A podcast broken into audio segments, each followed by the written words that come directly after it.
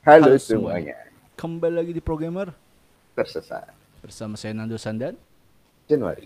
Kali ini kita akan membahas apa itu marketplace guru. Langsung wow. saja. Oke. Okay. Ini dia.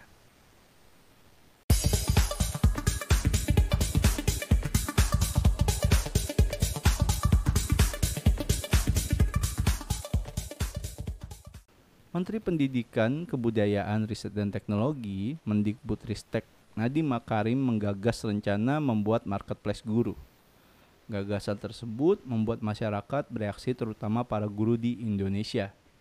Marketplace guru adalah salah satu rencana yang dibuat Menteri Nadiem karena melihat perekrutan tenaga kependidikan atau guru yang masih menyisakan beberapa masalah. Sehingga Nadiem pun menggagas marketplace guru. Nadi menyebutkan guru bisa sangat dibutuhkan pada waktu yang tidak terduga, seperti pindah, berhenti, pensiun, ataupun meninggal. Menurutnya, proses perekrutan guru pun dilakukan secara terpusat, sehingga bisa saja tidak sesuai dengan kebutuhan sekolah. Guru itu adalah pekerja di dalam sekolah-sekolah kita yang bisa kapan saja pindah, bisa saja berhenti, pensiun, atau meninggal sewaktu-waktu ujarnya. Perekrutan ini dilakukan secara terpusat karena adanya kekhawatiran bahwa jumlah dan kompetensi guru itu tidak sesuai kebutuhan dan sebenarnya kalau kita sudah punya data dari setiap sekolah, seharusnya yang mengerti kebutuhan rekrutmen itu kembali kepada sekolah. Nadi menambahkan. Sesuai namanya, marketplace guru adalah tempat atau wadah untuk semua guru yang dapat mengajar Wadah ini menjadi database yang dapat diakses oleh semua sekolah yang ada di Indonesia. Marketplace untuk talent guru, di mana akan ada suatu tempat di mana semua guru-guru yang boleh mengajar masuk ke dalam sebuah database yang bisa diakses oleh semua sekolah yang ada di Indonesia, kata Nadine. Marketplace ini digunakan untuk para guru menyimpan data mereka sebagai guru. Pihak sekolah dapat mencari siapa saja yang dapat menjadi guru dan diundang untuk kebutuhan sekolahnya tersebut. Dengan begitu, marketplace guru dapat menjadi tempat yang tepat digunakan guru dan pihak sekolah dalam mencari pengajar yang dibutuhkan dalam sekolah tersebut, sehingga prosesnya dapat lebih dimudahkan dan lebih tertuju sesuai kebutuhan. Marketplace guru bisa digunakan oleh para guru-guru baik, guru honorer, atau guru yang lulus seleksi P3K guru lulusan TPG Prajabatan hingga calon guru ASN atau guru yang sudah direkrut sekolah. Untuk kategori guru honorer, maka para guru yang telah lulus seleksi pegawai pemerintah dan perjanjian kerja PP, PPPK akan dimasukkan langsung ke ruang penyimpanan data marketplace guru. Di sisi lain, pelaksanaan seleksi PPPK pun akan ditingkatkan frekuensinya agar menjadi lebih baik akan eh, sorry agar menjadi lebih dari sekali dalam setahun. Nah itu artikel pertama kita. Kita lanjut uh, artikel kedua ya. In artikel kedua pro kontra rekrutmen guru bakal lewat marketplace mulai 2024. Warga imbau tunggu penjelasan sistem kerjanya. Menteri Pendidikan Kebudayaan Riset dan Teknologi Nadiem Makarim telah membahas terobosan baru terkait rekrutmen guru pegawai pemerintah dengan perjanjian kerja P3K mulai 2024. Nadiem bakal menerapkan rekrutmen guru ASN P3K lewat sistem marketplace. Rencana itu sendiri telah dibahas bersama Kementerian Keuangan, Kemenku, Kemendagri, dan Menpan RB, serta disampaikan dalam rapat kerja dengan Komisi 10 DPR RI. Menurut Nadim, adanya marketplace guru akan membantu mengatasi masalah guru honorer yang selama ini terjadi seperti tak bisa langsung merekrut guru baru karena harus menunggu rekrutmen ASN terpusat. Wacana rekrutmen guru P3K lewat sistem marketplace tersebut konten menimbulkan pro dan kontra dari masyarakat bagi masyarakat yang masih belum memahami sistem marketplace guru yang ditawarkan oleh Nadim menganggap bahwa wacana tersebut hal yang baru dan dikhawatirkan malah membuat guru-guru honorer kewalahan. Namun di sisi lain, banyak juga yang menyetujui penerapan rekrutmen guru P3K lewat sistem marketplace karena dianggap bakal membuat para guru berusaha meningkatkan kualitas diri mereka masing-masing untuk menarik pihak sekolah memakai jasa mereka. Beberapa warganet juga menganjurkan untuk tidak langsung menghebohkan wacana itu dan menunggu penjelasan lebih lanjut terkait sistem marketplace guru yang ditawarkan oleh Nadiem. Ya, itu adalah artikelnya. Nah, kalau kalian mau baca artikel sumber yang kita dapatkan nanti ada di link uh, deskripsi ya. Kita langsung saja react artikel ini.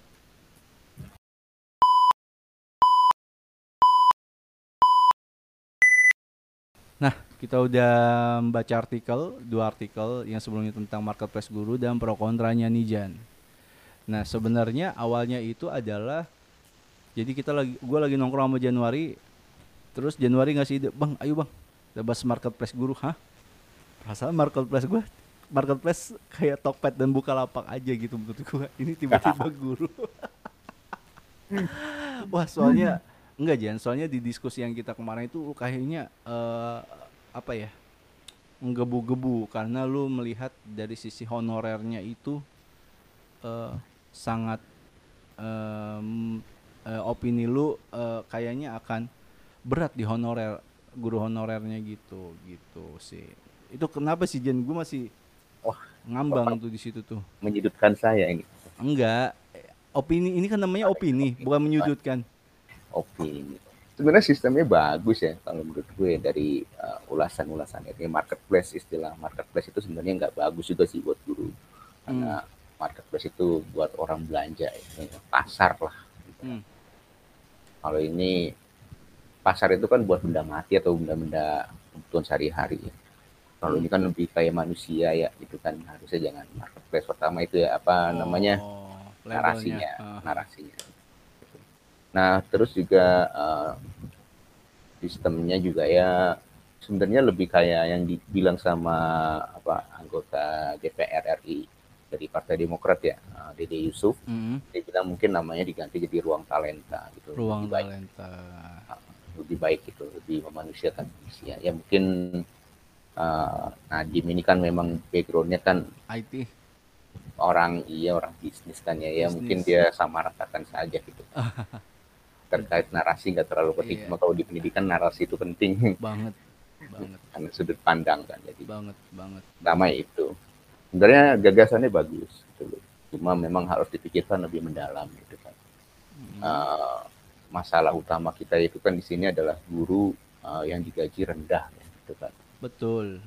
Dengan adanya marketplace ini kan berarti tadi uh, guru itu bersaing uh, untuk meningkatkan dirinya masing-masing dan mungkin juga gambaran kita adalah guru yang satu bisa lihat kan guru yang lain oh, ternyata dia udah dapat ini ini ini prestasi segala macam sebenarnya lebih kayak LinkedIn versi guru profesional ya. ah, ya. Itu kan? lebih tepatnya kalau menurut gua. LinkedIn khusus guru profesional. profesional. Dan memang guru itu profesi gitu. Gue ngambil banyak sumber dari TikTok ya, dari TikTok, dari Instagram ya, dari banyak nah, media sosial.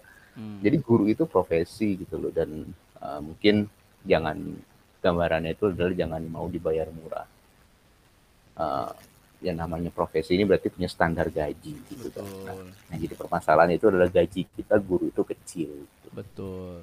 Dan gaji guru kita itu uh, untuk seleksi ke tahap satu dari tahap satu ke tahap yang lainnya kayak di sini misalkan guru honorer yang benar-benar honorer ke hmm. P3K itu kan ada seleksinya. Betul. Atau misalkan uh, ada orang yang emang mau langsung jadi ASN itu kan itu kan ada seleksinya banyak dan itu negara itu kan agak sulit untuk mengcover itu. Hmm. Mungkin dicarikan dulu solusi jangka pendeknya sebelum penerapan ini gitu kan. Iya, penerapan iya, iya. baru itu kan nggak mudah gitu kan. Nah, gimana caranya nih guru-guru honorer kita yang mungkin digaji masih 300 ribu sebulan, 500 ribu sebulan. Kita tahu dulu deh mereka itu kita tahu dulu pemerintah itu sebagai mengayom itu uh, paham dulu gitu loh terhadap mereka.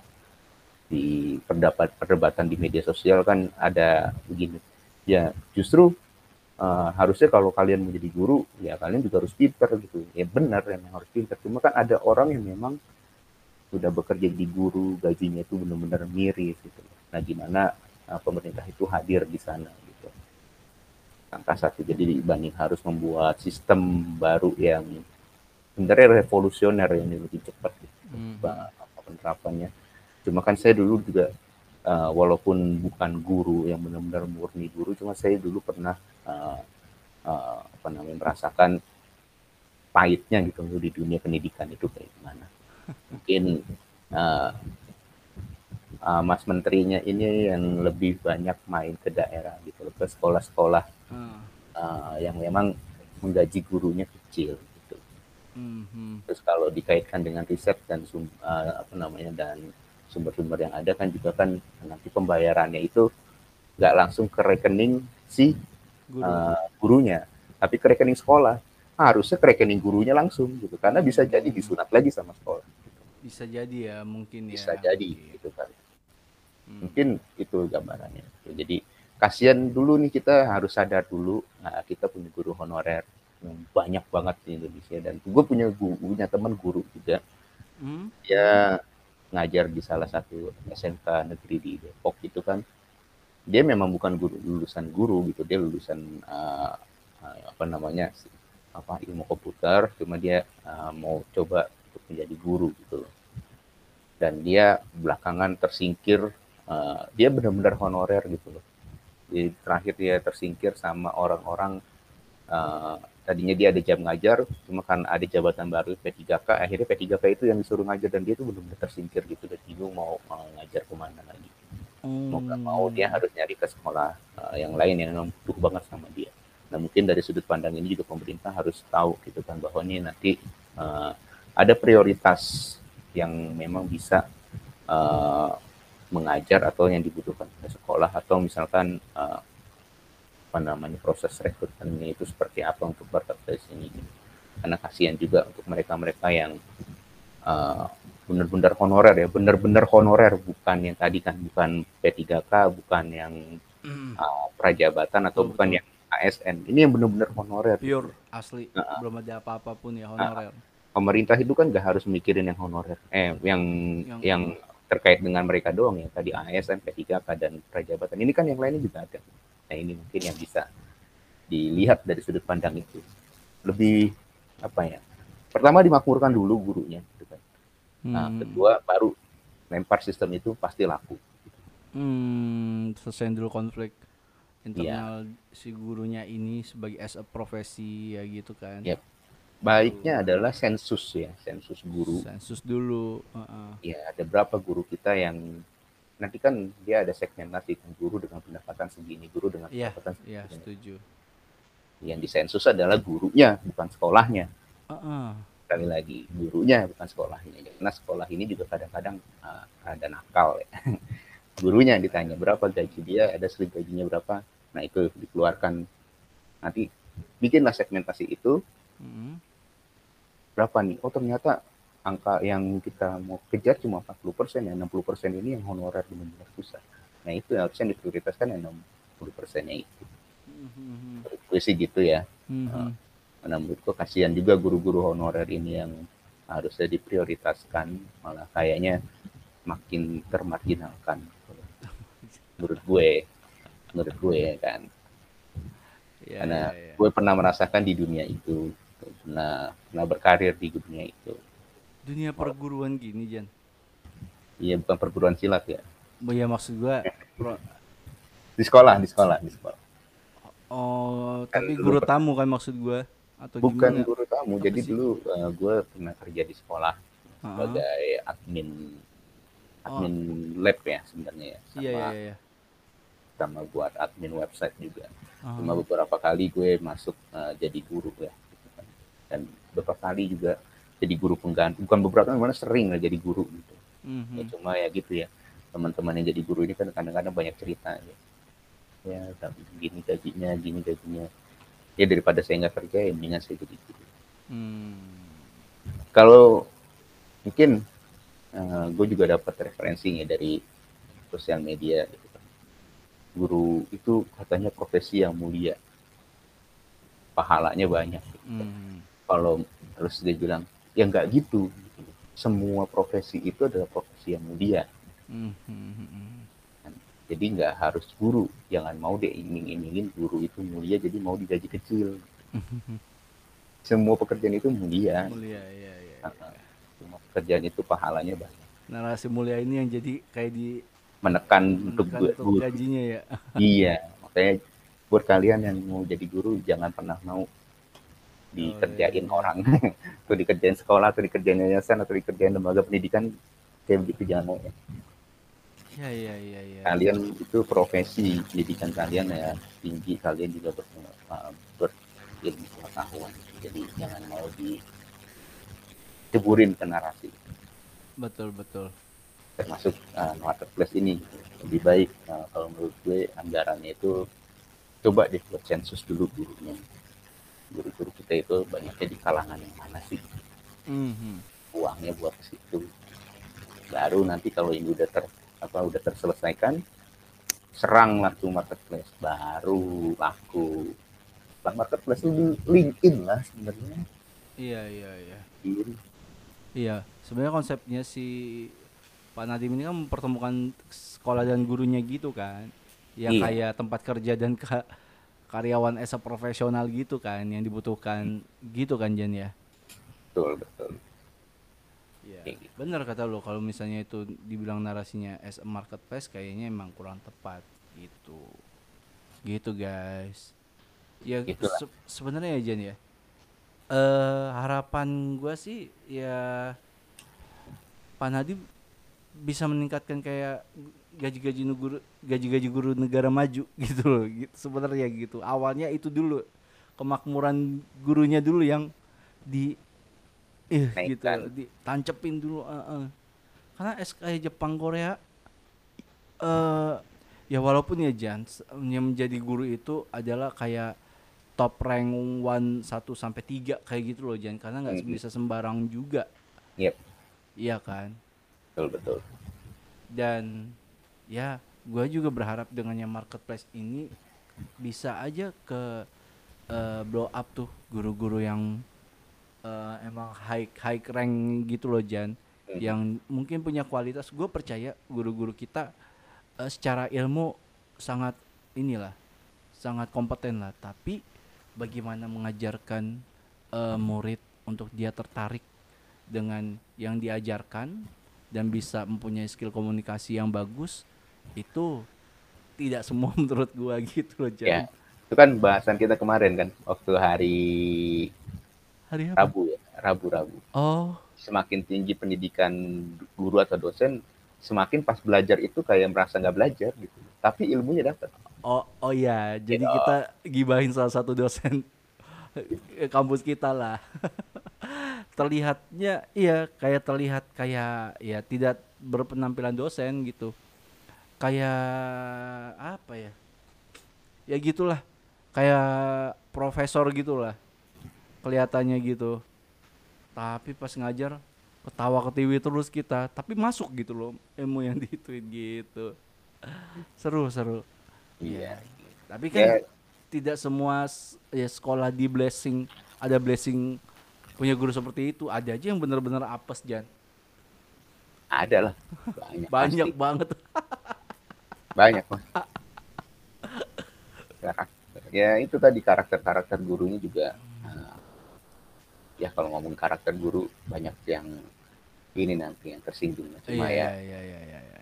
Uh, tadi sih balik lagi. Kalau tadi bang Ando bilang uh, naikkan standar guru atau standar kesejahteraan guru sampai dengan negara maju mungkin agak berat untuk pemerintah saat ini. Cuma lebih baik itu adalah menaikkan apresiasinya gitu. jadi untuk meningkatkan kesejahteraan aja lah kan hmm. logika ya seorang guru itu kan gaji cuma misalkan tiga ratus ribu lima ratus ribu sebulan gitu. Uh, apa ya nyesek aja gitu sih. Iya pak. Nyesek oh. aja gitu.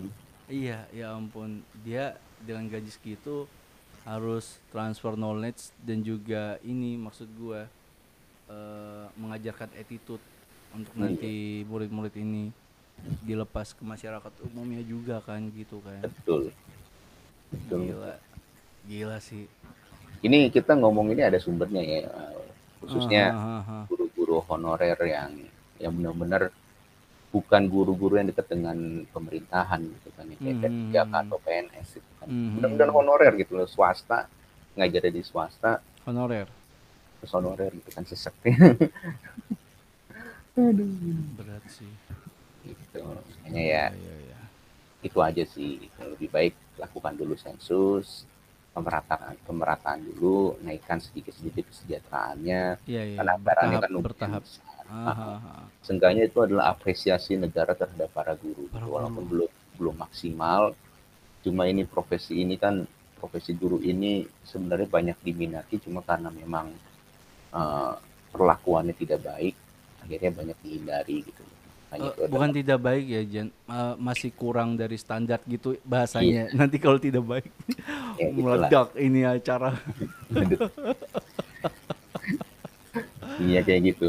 Itu bentuk apresiasi negara terhadap para guru lah. Ah, ah, ah, profesi yang memang itu sebenarnya tanggung jawab negara. Karena kan itu Hmm. tertuang di undang-undang dasar kan pencerdasan kehidupan bangsa. Iya iya iya betul betul baru nanti bikin dah program yang kayak tadi LinkedIn kan ruang talenta kan Orang talenta jangan marketplace lah malu lah masa guru marketplace kasihan iya Pak, iya, Eh, barang jual. ah. kayak tindak pidana penjualan orang eh Oh, ya, shh. Eh, eh, gitu paling ya. Eh, ya semoga eh, dengan ada konten kita eh, Pak Nadiem sebagai apa sih Kemendikbud ya Jan ya? Mendikbud Men- Kemen kementerian. Menteri. Mendi- Mendikbud ya bisa mendengar masukan. Ya ini advice bukan untuk judgement atau kayak ah putusan ini salah Mark. Enggak Ya, enggak kan kita udah disclaimer tadi di awal ini Iya. gagasannya bagus cuma Eh, kita bagus ah. ah, kayaknya ada yang lebih penting dari itu. Iya, satu sisi gue juga suka dengan eh, terobosan teknologi karena udah lama juga pendidikan tidak ada yang wow wow wow gitu untuk ininya eh, terobosannya gitu, breakthrough-nya gitulah. Ya semoga aja ini bisa memperbaiki ya. Tapi jangan lupa ditampung saran-sarannya ya eh, Iya. bagi pendengar jangan jangan bisa diartikan salah paham lah gitulah gitu sih. Eh mungkin ini aja dulu kali ya Jen ya reaksi kita terhadap marketplace lucu. Kenapa? marketplace lu sorry, sorry. Terhadap marketplace yang akan eh, saya ralat terhadap eh, kebijakan marketplace guru ini gitu ya. Itu sih. Lu mau ada tambahan lagi Jen? ah sudahlah Sudahlah ya, capek ya. udah capek Udah malam nih kita ngerek recordnya aja udah jam 11 mau jam 12 malam ini guys. besok harus tayang gimana dok Ya begadang. waduh ya udah ya, thank you nih teman-teman udah mau dengar kita tentang marketplace guru ini. Semoga bisa menginspirasi teman-teman, menginspirasi kementerian-kementerian Kemendikbud untuk ya biar guru-guru bisa mantap sejahteranya. Ya oke ya. Thank you udah mau denger. Jangan lupa share, jangan lupa subscribe, kasih komentar kalau kalian punya masukan-masukan. Kalau kalian mau support kita lewat donasi bisa ada nanti ada QR code Sawerianya. Eh oh iya, eh ini Jan, gua mau terima kasih juga untuk para pendengar karena kita udah 1500 subscriber gitu. Dan akan OTW ke 1600 ya Jan ya. Terima kasih 2000 teman-teman. OTW iya no, 2000 ya. Bertahap lah ya, iya. Ya, thank you nih teman-teman udah mau denger kita sampai sekarang gitu. Semoga kita bisa doakan kita akan memproduksikan konten-konten yang lebih baik gitu. Makanya sebenarnya sih gue nunggu masukan juga ke kalian gitu sambil kita buat konten. Kalian mau request materi apa yang mungkin kita bisa sanggupi dulu gitu. Jangan tiba-tiba bahas yang aneh-aneh. Kami tidak bisa sejauh itu. bahas Aldi Taher Look at the sky. Look at the sky for you.